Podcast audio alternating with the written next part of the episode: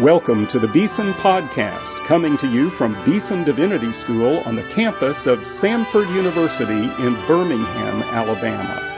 Now, your host, Timothy George.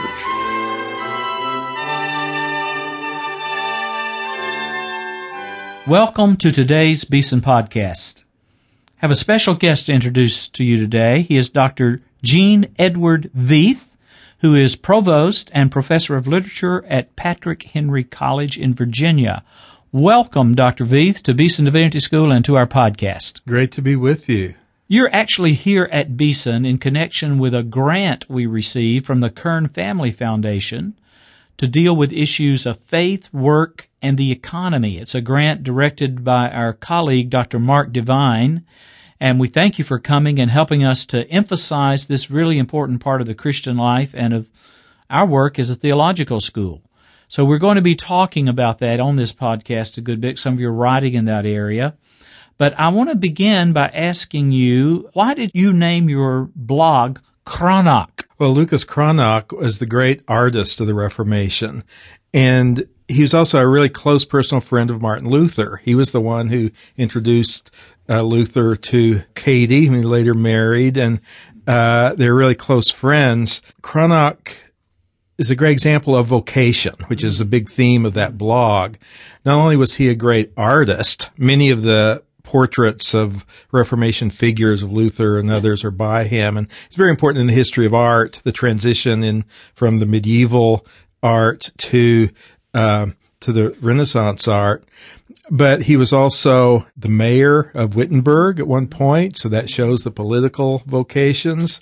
He was a pharmacist, um, suggesting the early science vocations. He was had a printing shop, and he was the one who printed Luther's Bible for the first time. Anyway, he just embodies so many of the of the vo- of the different vocations that Christians have. He's kind of a good kind of role model or patron for the kinds of thing we talk about on my blog.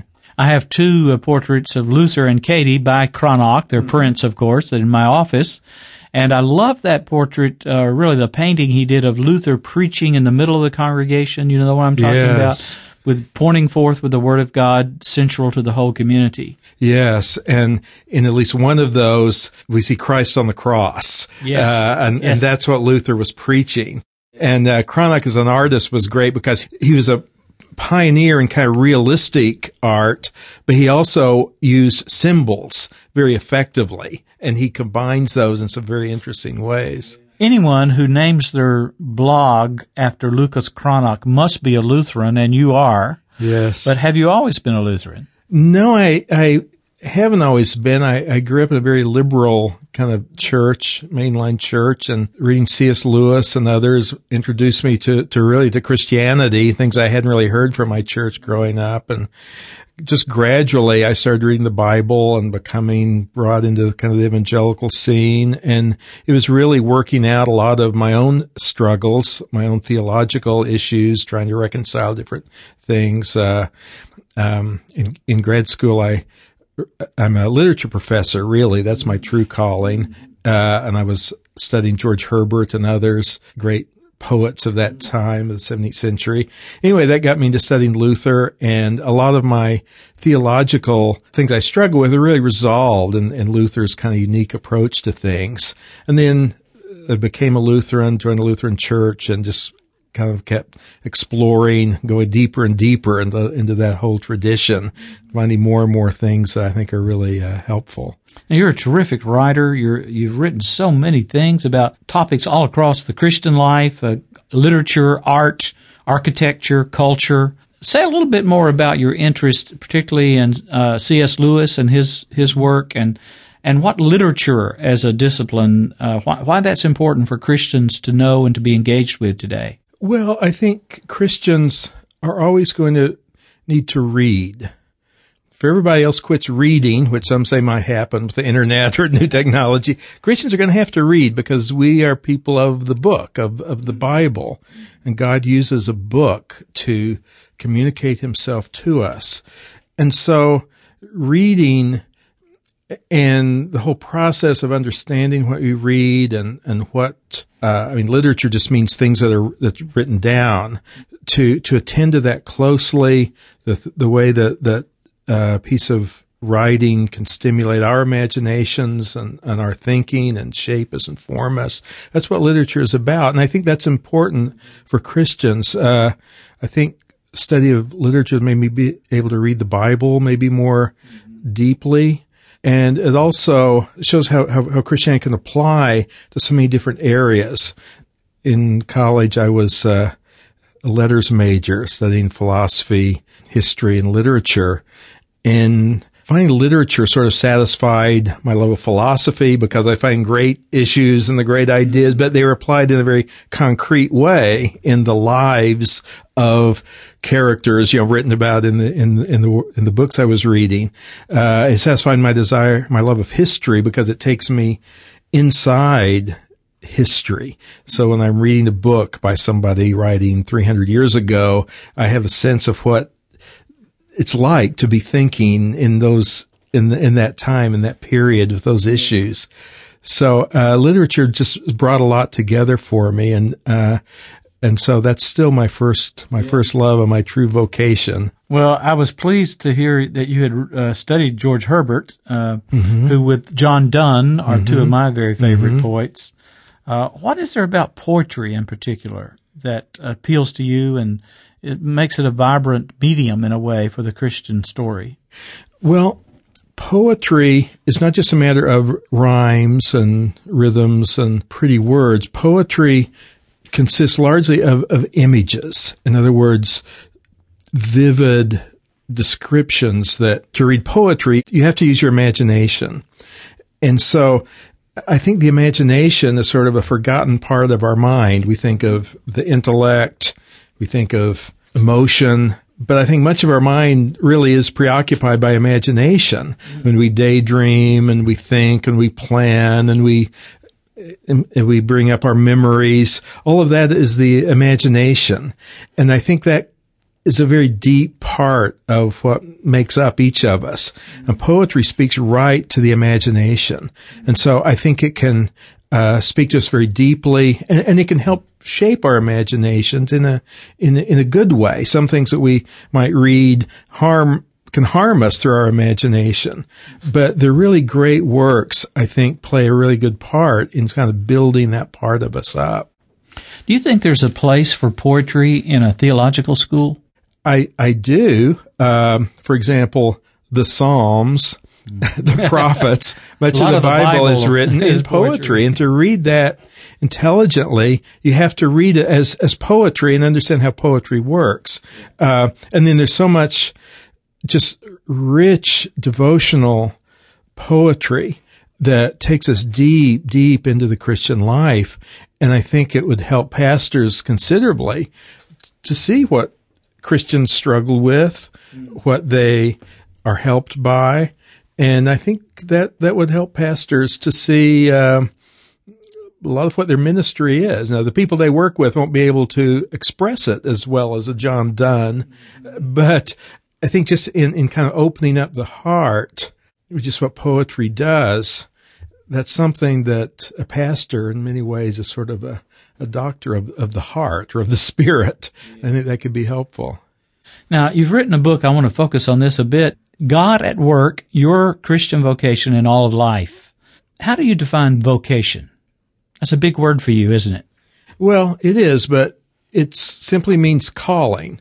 The word vocation simply means the Latin word for calling. And the Bible talks about calling and God calling people and uh, very, very often. And the doctrine of vocation in the Reformation, I think it was one of the most important contributions that the, the Reformation had after the, the gospel and, and the scripture.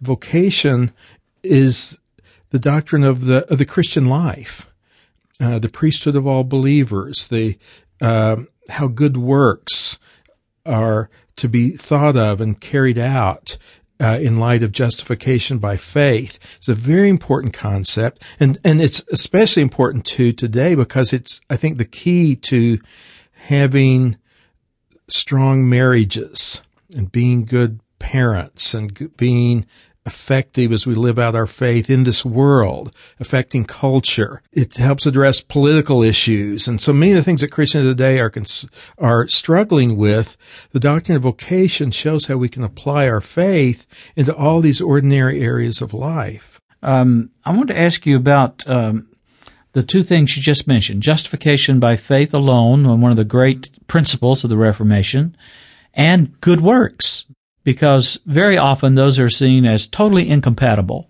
Uh, obviously, you don't think so, and I don't think the reformers thought so. But talk about the tension, or however you equate those two dimensions of Reformation theology. Well, Luther made the point that God does not need our good works. God doesn't need anything. And our relationship to Him cannot be based on our good work because we don't have enough to even offer him and even our good works are contaminated. No, our relationship to God is solely his work, solely what he's done for us in Jesus Christ. And our relationship to him is based on Christ and his cross and his atonement and his resurrection. God doesn't need our good works, Luther said, but our neighbor does. Our neighbor is full of needs. And what happens as the reformers understood it is that we're justified by faith alone in Christ alone. And then God sends us back into the world, into our everyday life, to live out our faith in love and service to our neighbors. And so, uh, faith is active in love, as Paul says in Galatians. And so, the love of our neighbor, the serving our neighbor, that's the purpose of every vocation, whether it's in the workplace, where we're loving and serving our customers, uh, whether it's in the in our marriages, where we're loving and serving our spouse, or in parenting, or loving and serving our our, our children. Um, those are the neighbors. Every vocation has a particular neighbors, and we're to love and serve and and that's where our the fruits of our faith are to be lived out in our callings. It's not a requirement for justification. It's not something that we're offering to God. Rather, it's something that God does through us. Again, God does everything in, in Reformation thought. And vocation is about how God works through ordinary human beings doing ordinary things. Uh, we often talk about what God is doing in our lives, vocation about what God is doing through our lives.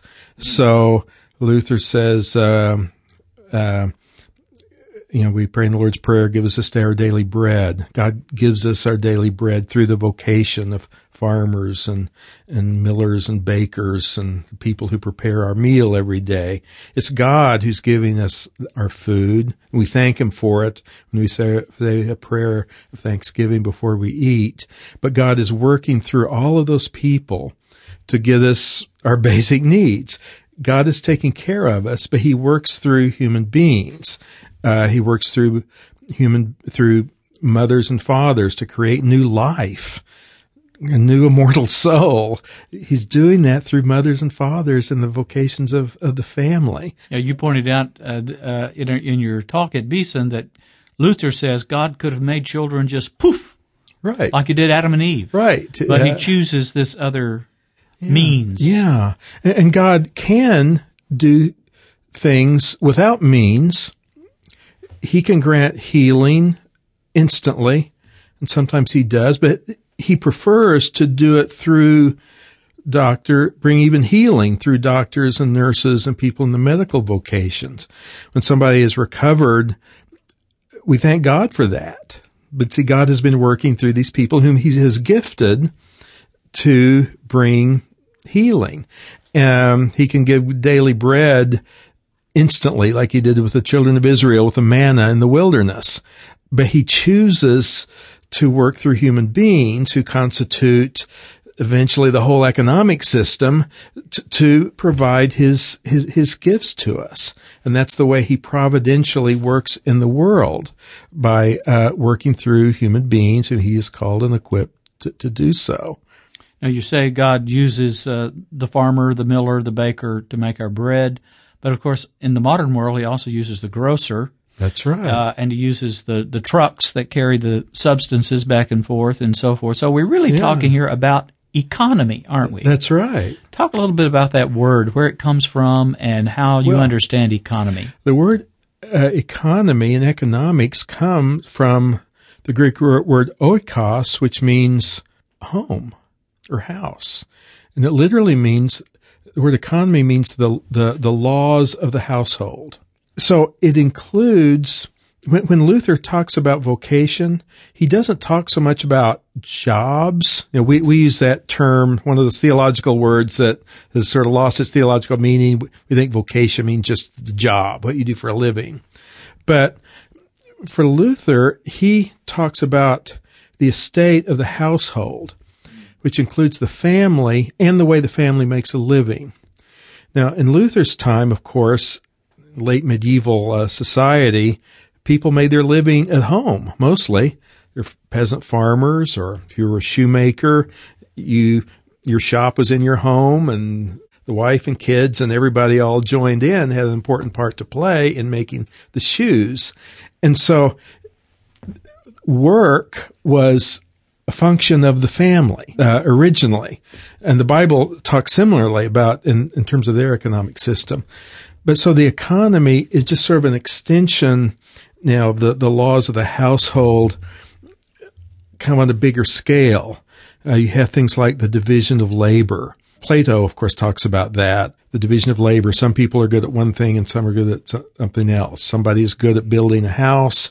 Somebody else is, is good at making clothes. And in the econ- in an economy, there becomes a system of exchange through currency or bartering or uh, the financial system of some kind, which varies a lot over over history.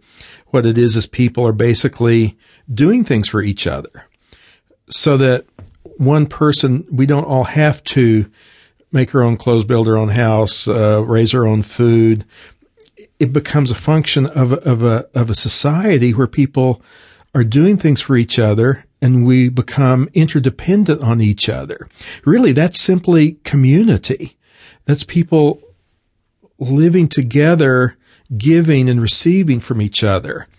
So in light of vocation, and you see that in terms of kind of God's design, mm. how he wants us to live, he does want us to live in this kind of mutual interdependence, caring for each other, loving and serving each other, this network of love. Now, modern economics will see all of this in terms of, of self-interest. People are pursuing their rational self-interest and competing, and you have the laws of economics working. And uh, you can look at the very same phenomena, the way the economy works, and see that not just in terms of, of self-interest, but in terms of self-giving, self-sacrifice for the sake of others.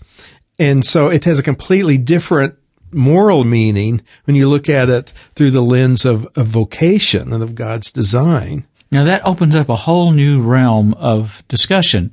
For example, today it seems to me in our public discourse, economy and politics are so intertwined. It's hard to separate the two. And you have these various models. Maybe the two most prominent would be the free market model, capitalism. And then on the other hand, you have collectivism or socialism or whatever word you want to call that. Uh, is one of these, from a Christian or biblical point of view, preferable to the other? And how do you know? The, the, the Bible describes an economic system in the Old Testament under that, uh, under that particular uh, order where debts are forgiven every seven years. Um, you, uh, you have different kinds of economies which require different kinds of laws and, and even thinking about them. Um, in different ages before money, we had a means of, of, of exchange of, of money. Uh, again, you have a very different, uh, e- uh, economy. Uh, the Greeks and the Romans and the, the ancient Hebrews and the Middle Ages and the early modern period and then industrialism and now the information age. You have different kinds of economies which require different kinds of economics. So I, I don't think you, there's there's a single biblical economic system unless there's a single biblical uh, economy that, that they're describing. Um, but I think there's some common themes. Um, I, I, think the way that we split out economics and politics and ethics and religion, that's sort of a symptom of the kind of fragmentation of so much of modern thought. And one of the things you have, I think, in the biblical view is a kind of bringing those together. I think the doctrine of vocation helps us to do that. Uh, the point, the some of the common elements are that we that, that each person has different gifts, um, and that we use those gifts for others, and that we receive from others. So that basic principle of exchange of, of doing things for, for each other, and whether that's mediated by money or whether it's a barter system or whether you have, you know, the complicated uh, financial system that we have, it, all comes down to that, basically. And uh, there are laws of economics, just as God builds natural, the, the laws of nature into his creation. I think the, the economic order is very similar so that when there's so much of a product that more than people need, the price of it goes down. Uh, I spent some time in the former Soviet Union when it was still under communism, and I saw even in that system that repudiated capitalism, laws of supply and demand still operated. Mm. Uh, uh, bread was offered it very inexpensive so that the masses could have bread. The problem was it cost more to produce the loaf than they would have. So the stores just didn't have any bread. Mm. It was very cheap, but there was none. And so the laws of, of economics in those sense, I, I do think there are laws that are similar to, uh, to, to, to, the laws of chemistry or physics or other things. But, uh, even under communism, you know, pe- uh, it was wrong to steal. Uh, and, uh, even when property was supposedly owned collectively, uh, they still had problems with burglary and there was still punished. So there's some universal things that I think keep insinuating themselves. But the doctrine of vocation seems to work sort of at every, at every level. I want to ask you, I, I love the way you expressed, uh, it doesn't have to be self-interest. It can be, uh, disinterest and, uh, a redirection of your interest to the other. I mean, the Bible speaks a lot about caring for the widow, the orphan, yeah. the poor. Uh, I guess my question to you is, uh, I'm thinking of our economic system now primarily. What is it that motivates one to redirect from self-interest to the other, to the neighbor? In other words, what is it that provokes love in us? Uh, and love is when we put when we care so much about someone else that we're willing to put ourselves and our needs to set those aside or sacrifice them for someone else. Uh, Jesus talks about, um, uh, you know, if we're to, to, follow Him, we're to deny ourselves and take up our cross and follow Him. And the, the cross, among other things, involves suffering, but also involves sacrifice. And so I think in every vocation, the purpose is to love and serve our neighbor, and that involves that kind of self-sacrifice for the good of someone else. Our whole society is focused on self-fulfillment. We see that marriage advice and financial advice and political advice. It's all about self, That's self, self. Me. That's right. Whereas scripture talks about denying the self for someone else. And there's so much joy in love. Everyone talks about love and talks about the satisfaction of love and they want to be, love and be loved. And yet we're taught to fixate on ourselves, which just kills love and quenches it and makes the one we love have to serve us, which again damages the love. So how do we lo- learn to love people? And more than that, how, how, do we as a society or a culture inculcate love? You can't do that by passing a law, or can you? Mm-hmm. And yet there are certain uh, needs we have in this world that require us uh, as good neighbors to be concerned about those uh, who are suffering. That seems to me a legislative, political issue. And is love really the answer to that? Love um, involves compassion, uh, involves empathy, weeping for those who weep, rejoice with those who rejoice. And really, the way to cultivate love is faith. Faith. Uh, Paul in Galatians talks about faith is active in love.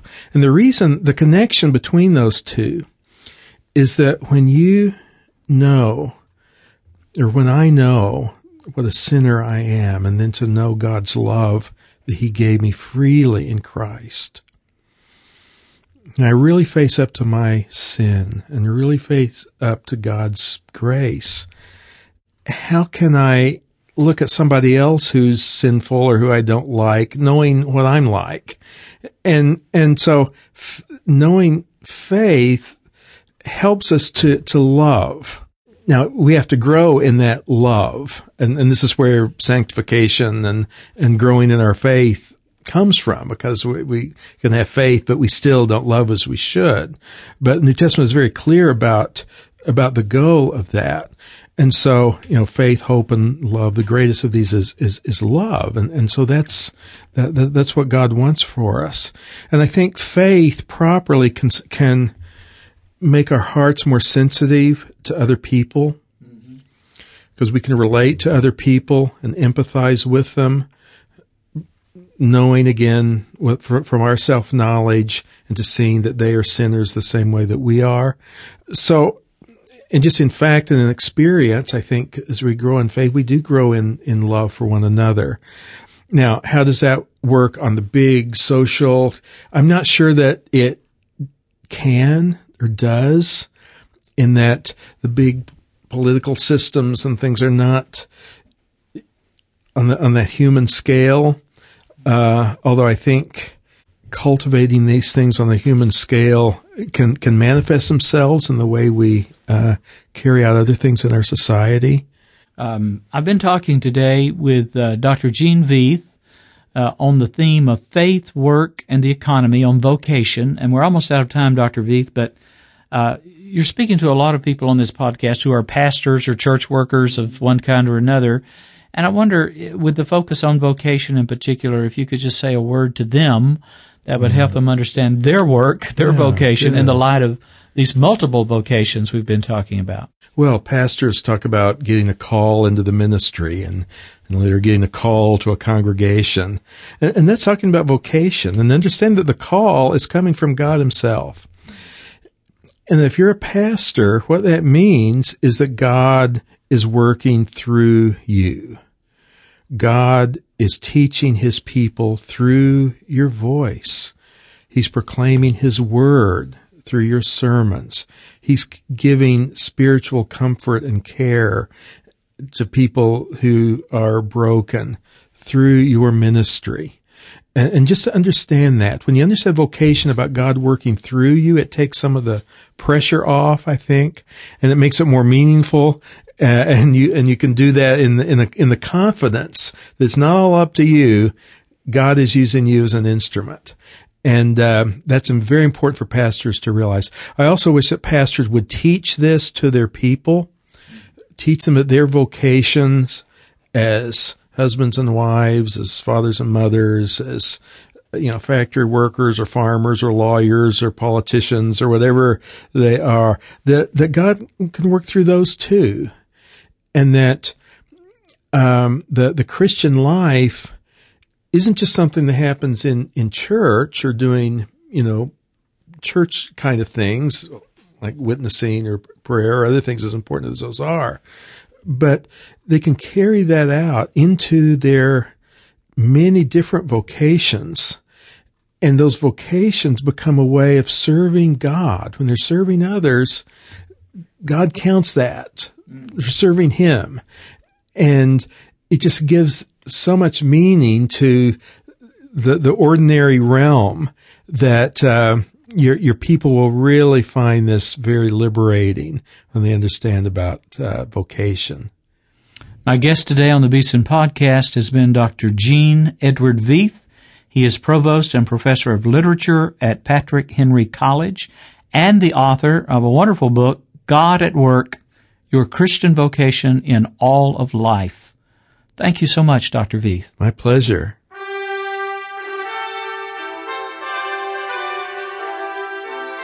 You've been listening to the Beeson Podcast with host Timothy George. You can subscribe to the Beeson Podcast at our website, beesondivinity.com. Beeson Divinity School is an interdenominational evangelical divinity school training men and women in the service of Jesus Christ. We pray that this podcast will aid and encourage your work, and we hope you will listen to each upcoming edition of the Beeson Podcast.